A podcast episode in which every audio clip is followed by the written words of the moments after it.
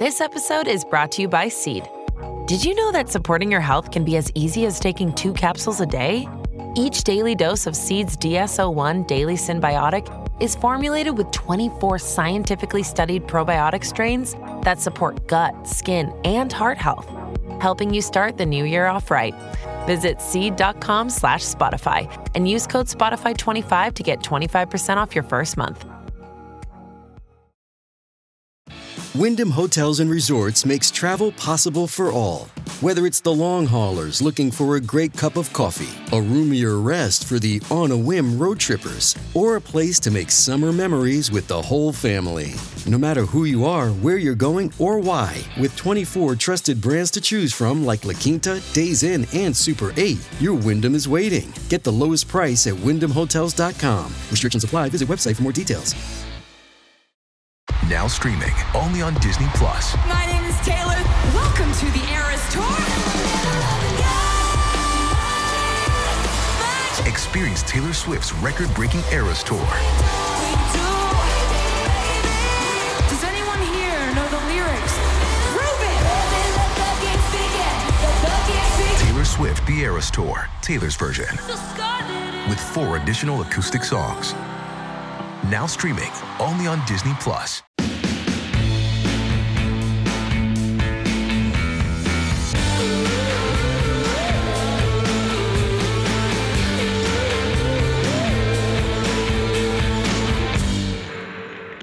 Hey guys, welcome back to Thick and Thin with me, Katie Bellotti. Hope you guys are all doing well. When this episode drops, it's actually going to be the week before Valentine's Day and all of that, the Galentine's Day of it all, the Valentine's Day of it all, all of those holidays. So it's a little bit premature, but I thought I was doing some thinking about the week of love, the month of love, just the Hallmark holiday aspect, or like where does Valentine's Day come from? And I realized that I actually did a whole episode on the origin story of Valentine's Day. I think it was either last year or in 2020. So that's already been done. You guys can look it up. Just search thick and thin Valentine's Day, something like that. But one kind of category or territory I haven't really delved into in the love sphere is the more symbolic, like the symbols behind love. Why are they the way they are? So, we're going to debunk a few here. I'm going to talk about some stuff from history, some good stuff, some love letters, some really interesting stuff, just all in the theme of love. In the name of love,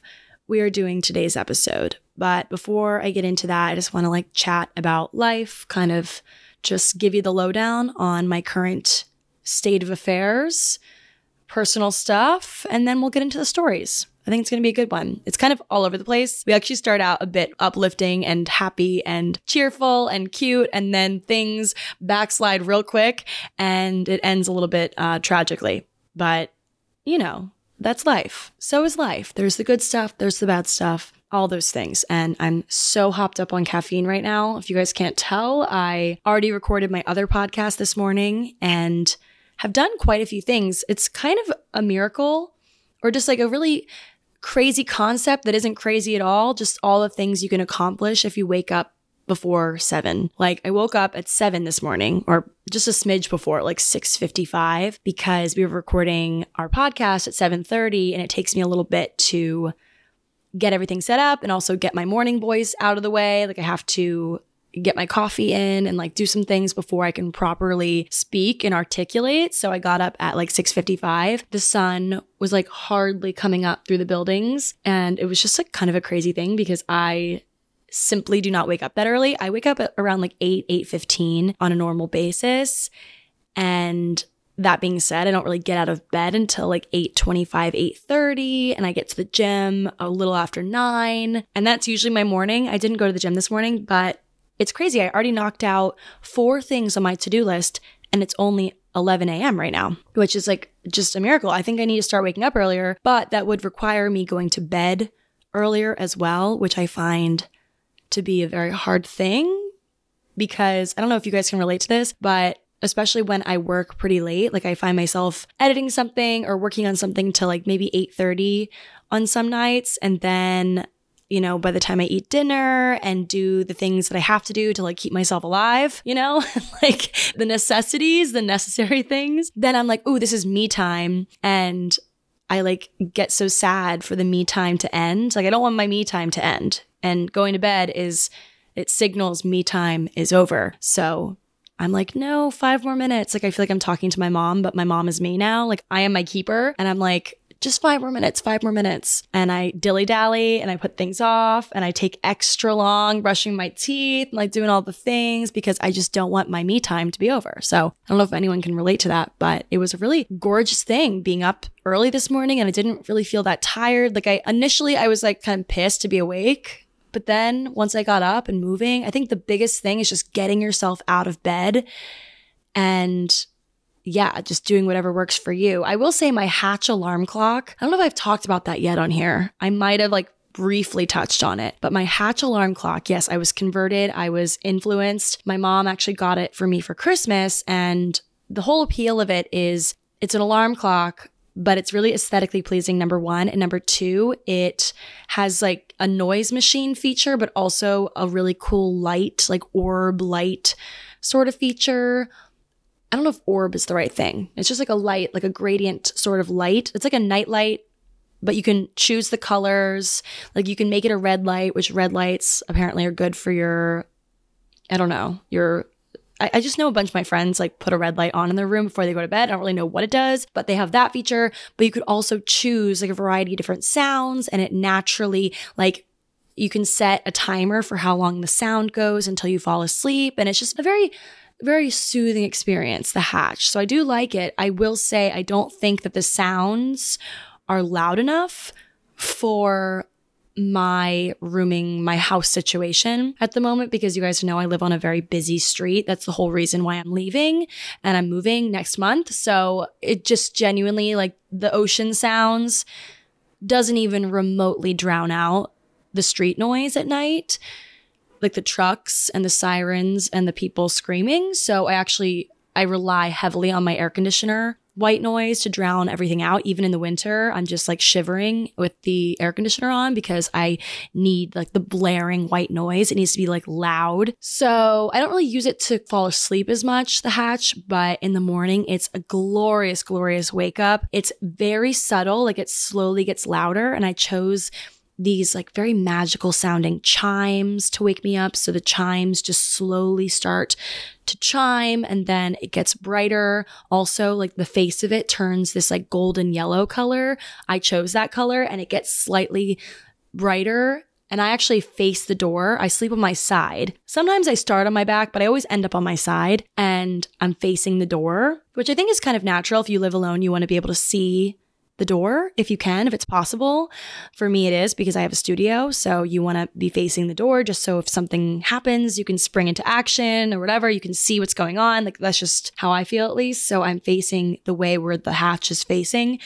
We're facing each other almost. So it gets all bright, like right in my face. And it starts to like seep through my eyelids. And I'm like, oh, time to wake up. So I actually really do like the hatch. I think it's worth the hype at first I was having issues with it like glitching, but now it's great and it it pairs with my phone. Very cool stuff. Though I know in my I'll give a full review when I get to my new apartment when it's much quieter so I can actually hear the nighttime sounds because drifting off to like ocean sounds it just sounds like something I would like. So, we'll see if it's better when I can actually hear it and just the whole experience. Like we're just counting down the days at this point, guys. We actually have a, a month and 10 days until I move in. I think I've decided I'm actually doing a weekend move. It's St. Patty's Day weekend because my parents are so graciously coming down or coming up from Maryland to help me.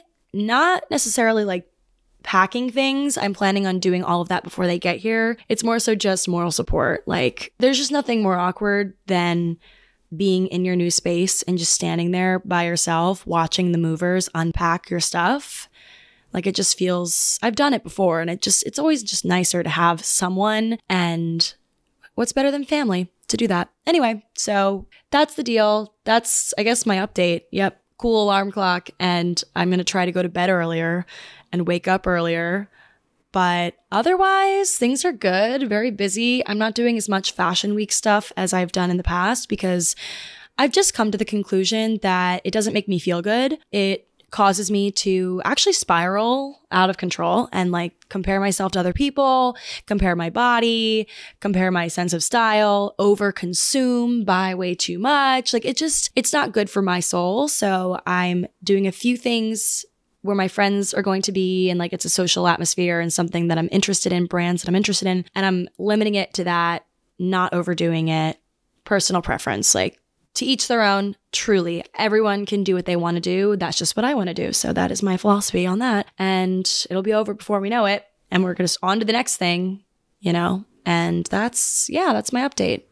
So I guess without further ado, let's get into our loved up episode of Thick and Thin Hey, it's Kaley Cuoco for Priceline. Ready to go to your happy place for a happy price? Well, why didn't you say so? Just download the Priceline app right now and save up to 60% on hotels. So, whether it's Cousin Kevin's Kazoo concert in Kansas City, go Kevin, or Becky's Bachelorette Bash in Bermuda, you never have to miss a trip ever again. So, download the Priceline app today. Your savings are waiting.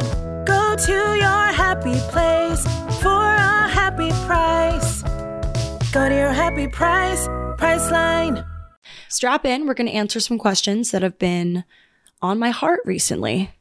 Pun intended, because the first one is why is the heart, the organ, like the heart that's beating in your chest right now, why is that a symbol of love? And taking things a step further, what is with the symbol like the heart symbol that we use the emojis that we send the the symbol that we scratch into trees with our initials inside.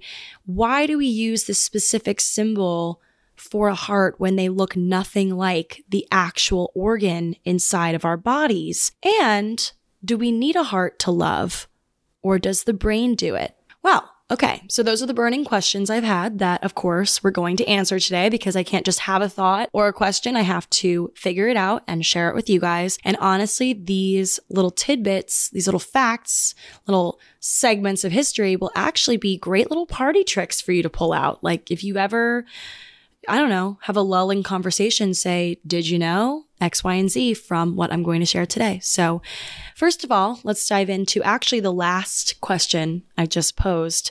Okay, so talking about the emotion, love, the feeling, love, these emotions related are actually regulated in the brain, not the heart, which we've actually talked about before. We've talked about the amygdala before. I'm not going to dive deep into it, but just so you know, the heart is not responsible for feelings of love which I guess if, if I really thought about it, I would come to that conclusion as well, because, you know, it makes sense that feelings of love would actually be processed in the brain, right? That's where all the activity happens, like the thought process and like likes, dislikes, all of that stuff happens in the brain, right? Like you rely on the senses to a certain extent and then it just goes straight to the brain and then you process it in various different parts and different different parts are responsible for different things. We've talked about this a million gazillion times, but people might associate the heart with love and feeling based emotions because we get excited our hearts beat fast. We notice that our heart is beating fast in our chest. And so we think, okay,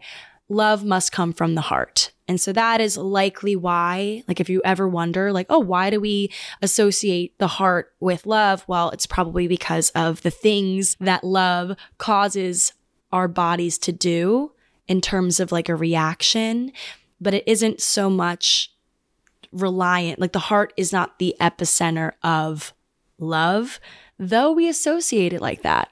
But why? So I actually read that when you lock eyes with a person who you like, who makes your heart race due to excitement or nervousness or what have you, whether it's a fresh new crush or the love of your life for over 30 years, your brain releases hormones such as dopamine, adrenaline, and noradrenaline, which that last one actually plays an important role in the body's fight or flight response. Interestingly enough, the body releasing this cocktail of dopamine, adrenaline, non-adrenaline, well, this makes your heart beat faster and faster. And the fact that our hearts behave like this might make someone, especially someone long ago with less knowledge of what's actually going on inside of our various organs and body parts, someone might assume that, oh, well, it's because like you know our heart beats like this and it it reacts like this when we see something that we're either nervous about or like because our heart controls our feelings. Like that just must be why. So I guess that's probably that's really all I could find online is like why people associate it that way. But let's talk about the more interesting of all the questions. Like why do we use those like two sloping curves drawn together into a heart emoji. Like, why is that called a heart? And why do we associate that with love and with all of the above when it doesn't resemble an actual heart organ at all? You know, like the organ in, in our chest that pumps blood through our bodies, in truth, resembles more of like a, a lopsided fist than the sloping arcs of the heart symbol that we know. And I love a good heart emoji. I'm a big heart shaped anything girly. Like last night, I actually made heart shaped pizza at a brand event. And I was thinking about all this. I'd already done the research, which is so interesting. So, of course, I'm sitting there like molding this dough into a heart and made heart shaped pizza. And I'm like, guys, did you know? And I'm like spewing these fun facts. I pretty much piloted this episode last night at this dinner because I was telling everyone all these fun facts about hearts. But anyway, Okay, so let's talk about it. Where did the heart symbol come from and why does it look the way that it looks despite being referred to as a heart? Like we know it doesn't look like the organ, but where did this shape come from? You know, this perfectly symmetrical shape that whenever you see it, like I just see it on things. Like last night, even this restaurant we went to, the menu had hearts above the eyes, like the letter, the letter I, like it had a little heart above instead of like a little circle dotting the I. And it just brings you a little bit of joy. Like why? Why do we why do we have this association? And just more so where did the symbol come from? Why does it look the way it looks? So if we look far back enough in history, we can actually trace the heart symbol back to ancient Rome. However, it wasn't just a guess at what the heart might look like. And I say that because one can assume, like, if, you know, if I had to guess, why did the Romans come up with this symbol? I would say, oh, maybe they invented that this is what the heart looks like, the organ, because no one would maybe know. They wouldn't have advanced enough medicine to be able to pry open the body at this point and see what the heart actually looks like. So they just invented this symbol based on just a pure guess.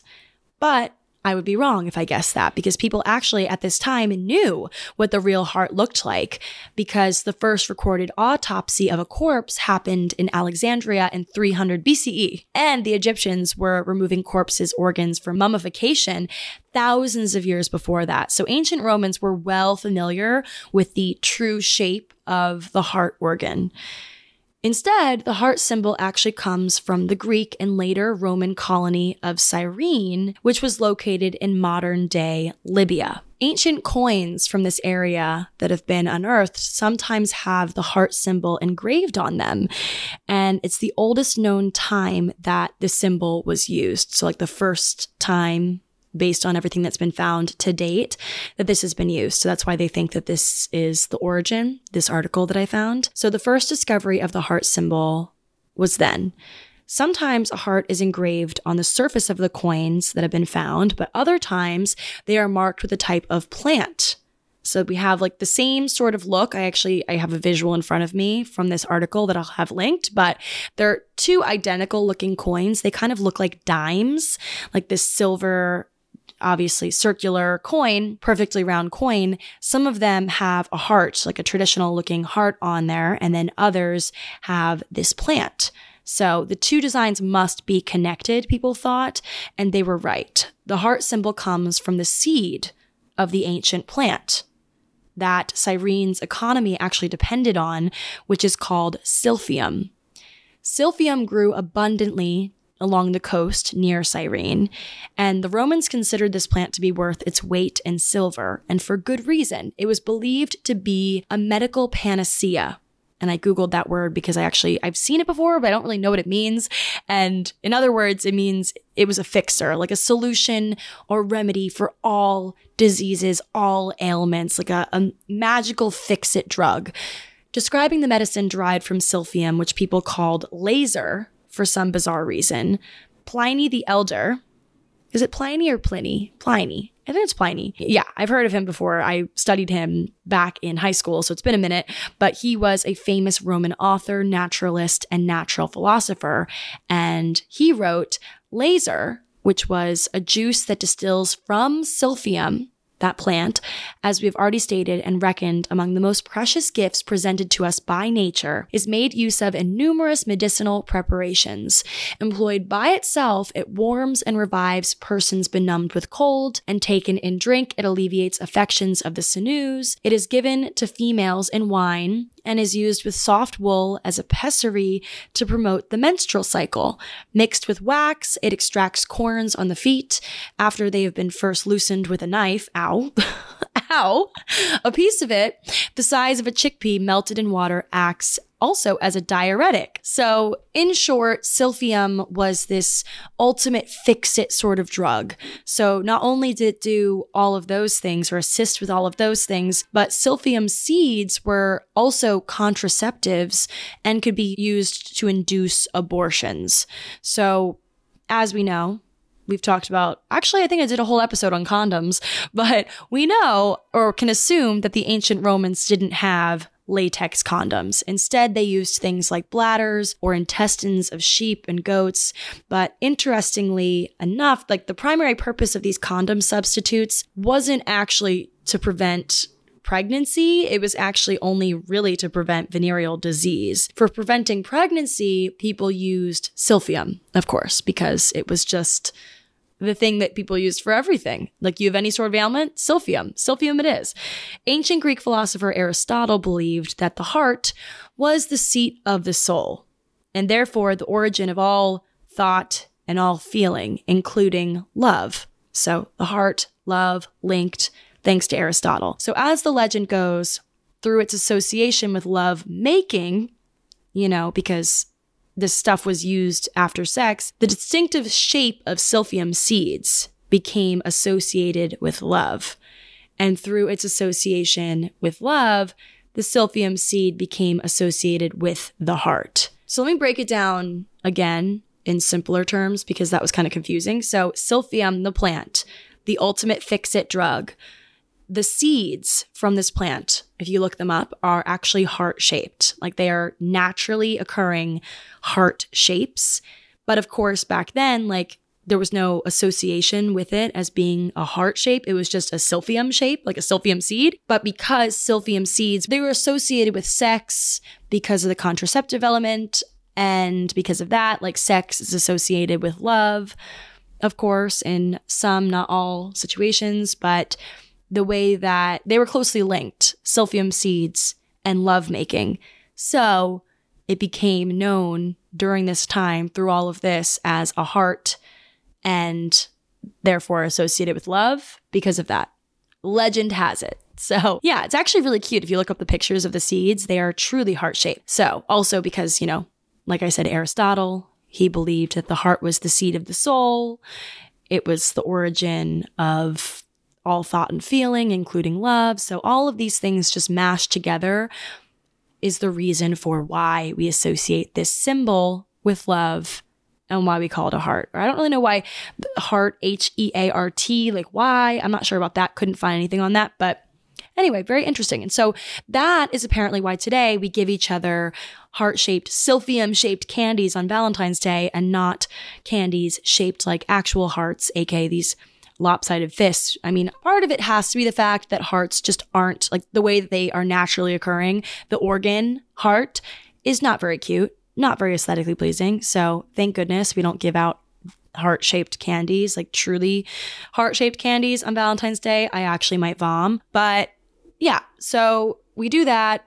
You know, we've adopted the symbol. But one thing that we don't do today is take silphium to prevent pregnancy. You know, granted, we have better contraceptives today, among other things, but we actually couldn't take silphium even if we wanted to because it's actually gone extinct.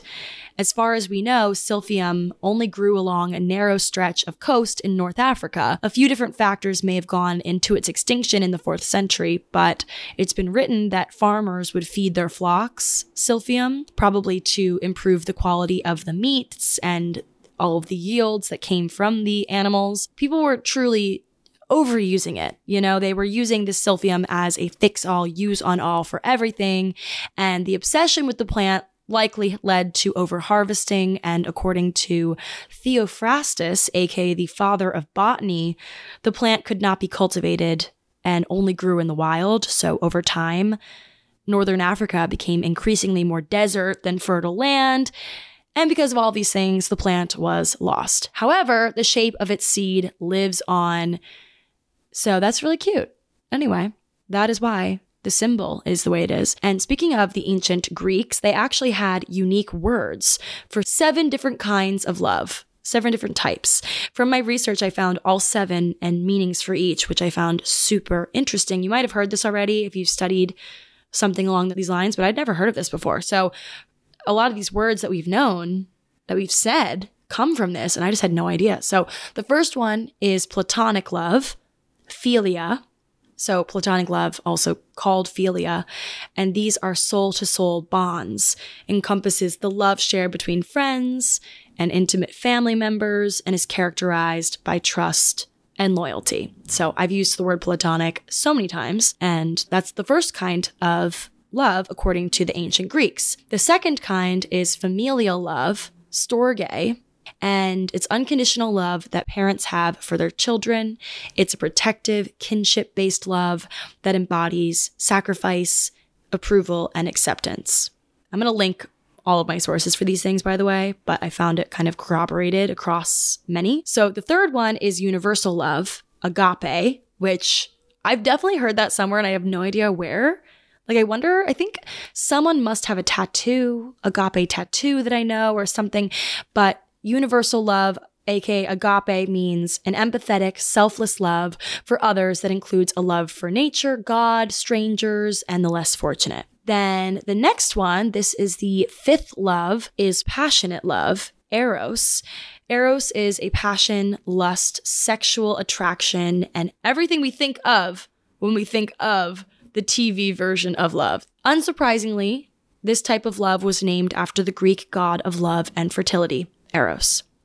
I think I'm saying that right. Eros? Eros? Then the next one is self love, Philautia. Philautia is a bit self explanatory. It's just all about having self compassion, love for yourself. And then the last love, playful love, ludus, playful, flirtatious, non committal. Ludus is having a crush on someone, then acting on it. It's the infatuated phase that occurs in early stages of romance.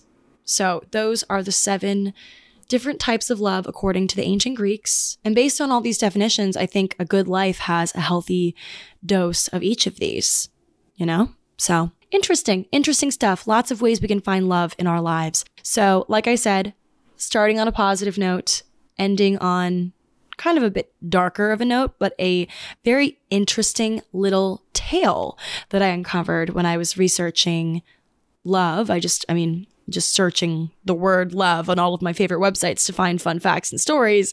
And I came across a slightly darker sort of tale, but something that you will definitely find interesting, especially if you are interested in antiques and things from the past. So, speaking of love, let's talk about a now famous love letter from the past, a letter that is worth $23,279 today.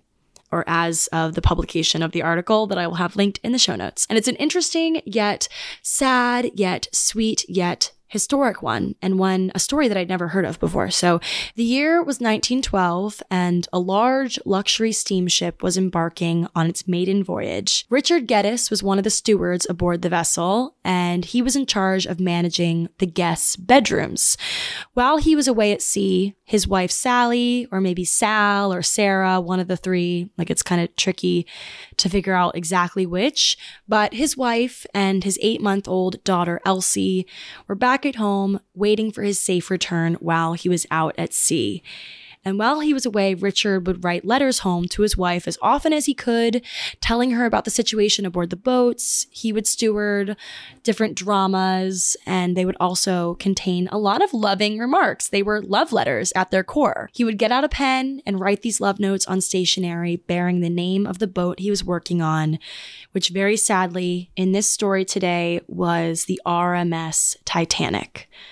So you can already kind of assume where this is going. But prior to the Titanic, Richard had some other assignments on other vessels, and every single time he went away on assignment, he would write his wife letters. So this was something that he did, his little love notes that he sent home. Very, very cute.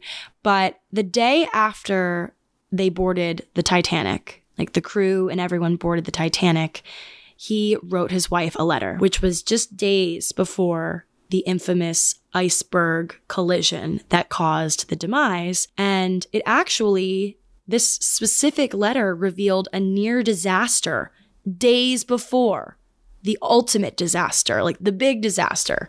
So on April 10th, 1912, just one day after the Titanic left port, Geddes wrote to his wife to describe a near collision with the SS City of New York, which was another boat. The two vessels came within feet of each other as the Titanic left the docks. Let me say that again. They came within feet of each other. If you think about how massive these boats are, like these super heavy, massive boats, like the fact that they came feet, like feet a foot in like a small boat i'm thinking as uh, you know i come from a boating family we have like a smaller center console sort of like fishing style boat. And i'm picturing even that boat coming a foot like so very close to another boat like hitting another boat. You just don't get that close to other boats. Like even at port like it would just take a major mess up to get that close with a smaller boat. So think about a large ship. How how much like how badly you have to screw up in order for them to get that close to one another like that and i don't know. I just feel like that's just so crazy that they were able to get that close but left unscathed. But anyway so the suction from the propellers of the titanic caused the city of new york's ropes to snap releasing it aloft and nearly causing a major collision between the ship and the 882 foot long Titanic. So technically, it was you know the suction from the propellers of the Titanic. So it wasn't the Titanic crashing into the other boat. It was like the other boat kind of being sucked towards the Titanic. But there must have been a law or a rule about the propellers and, uh, you know, I just somehow I feel like this was the Titanic's fault because of what ultimately happened. But maybe I'm just a little bit biased. I feel like there must have been a rule about like not turning on the propellers at port and waiting, I don't know, pushing off and then doing it. I don't really know. I'm not that well versed in boat terminology, but at the end of the day, like these two vessels came within feet of each other. And yeah, so Richard, our guy Richard, who wrote the love letters, wrote this letter to his wife who he addressed as my dearest Sal. And he said, We got away yesterday after a lot of trouble. I could see visions of Belfast. It must have been a trying time for the captain. So he pretty much just described, like, okay, this, we had a near accident, we had a near issue, a lot of trouble even when they had just left port. They were already having trouble. According to Encyclopedia Titanica, electricians Albert George Ervine and Alfred Middleton, who were perched atop the massive vessel's fourth funnel, witnessed what could have been an earlier disaster for the Titanic, the very one that Richard was referring to. Like word had spread. And this is very interesting stuff. Like I was surprised to see this article's headline because wow, like talk about a bad omen and one that I haven't really heard about before. But back to the electricians. So the electricians, Albert and Alfred, were perched up atop the massive fourth funnel. Like he, they were just sitting up top somewhere and they saw everything. He said, well, Albert said, I thought there was going to be a proper smash up owing to the high wind, but I don't think anyone was hurt. He wrote this in a letter to his mother. So, after telling his wife about the near collision, Richard continued the letter to his wife with, quote, the amount of affection and longing one would expect a, a seaman to relay to his family, asking about his little sweetheart, aka his uh, daughter, and reassuring his wife that she did not need to worry about his safety. The Titanic, he said, felt like a sturdy ship I found this information from an article on allthat'sinteresting.com, by the way, and I'll have the full story linked. But Richard closed his letter with this. He said, The ship is going to be a good deal better than the last one, I think. Steadier and everything up and steadier and everything up until now, aka the near collision. If we get in on time Wednesday and there happens to be a boat, I will write from New York. Fondest love and kisses to my dear wife and kids, your affectionate husband, Dick. Which I guess, based on this, on the census, I was reading the census for that year. He it said he only had one daughter, but I guess maybe there are multiple kids. I'm not really sure if he's referring to family members, whatever, but your affectionate husband, Dick, XXXXX. Like fondest love and kisses. Ugh. I just it just breaks my heart because sadly, as we know, around 11:30 p.m. on April 15th, 1912, just a few days after Richard wrote that letter, a lookout saw an iceberg coming out of a slight haze ahead of the ship. He then rang a warning bell, telephoned those in command. The engines were quickly reversed, and the ship was sharply turned. So instead of making direct impact, the Titanic seemed to just barely graze along the side of an iceberg. So, nothing to worry about, so they thought. The lookouts were relieved, but what they didn't know was the iceberg had a jagged underwater spur as it's called, which slashed a 300 foot gash in the hull below the ship's waterline. Of the 2,240 passengers and crew on board, more than 1,500 lost their lives in the disaster, including Richard Geddes. Rest in peace, Richard. So sad, honestly. Like, no one deserved to die, but now, like, having a clearer picture of one of them, Richard, like, oh, just breaks your heart. But the letters have been saved and uncovered. I guess maybe they'd already been shipped out to his wife at this point and she sold them to someone who sold them to someone or whatever. And now they're up for auction, actually. And fourth generation auctioneer Andrew Aldridge said it's an exceptional letter on many levels. And he's referring to the one that predicted that, like, had discussed the initial disaster of like almost crashing into another boat, the bad omen, as we've said. So Andrew said, first and foremost, it was written on board the Titanic. It has the Titanic envelope. The lot also contains official paperwork relating to Mr. Geddes, like you know, proving that he was on the boat, he did this, he did that. And finally, the content is superb, describing the near miss that the Titanic nearly suffered that would have changed history. Yeah, like imagine if you always think about this, or at least I always think about it. Imagine if the Titanic had crashed into, or the, the other boat had crashed into the, Titanic, there had been a collision, and the Titanic was deemed unfit to sail or to, to continue on its journey. Like, just imagine things would have, would have gone a whole lot differently. It's just so crazy. So, Yes, Richard's letter was written on original Titanic stationery that was provided on the ship, and it still has its original White Star Line envelope. And it serves as proof that the Titanic was kind of doomed from the start. Hate to say it, but you know, bunch. And there was also, I was reading a little bit, I didn't write this down in my notes, but I read somewhere that there was also like a small fire on board the boat when they first were getting on, like the crew was first getting things set up, there was like a small fire and they put it out and we're like, whoop, that was close. That was a close one. Yeah. So, anyway, rest in peace to all of the souls that did not survive the Titanic disaster. It's just so, so sad. I read that the last survivor actually passed away in 2009 at the age of like 97. So, we don't have any living members of or surviving members of the Titanic, but it's just such an, oh, goosebump raising story. But yeah, that's what I found when I searched love on um, allthat'sinteresting.com. I found a spooky love letter that predicted the uh, demise of the Titanic. It's just wacky, crazy stuff. So, anyway, that is the episode today, guys. Short but sweet one on love and just some interesting stuff that I've uncovered from just my obsessive Googling. And you guys now have some stories you guys can tell at parties. So, hope you guys enjoyed this episode of Thick and Thin, and I will talk to you guys all next week. Have a great rest of your week, everyone. Bye.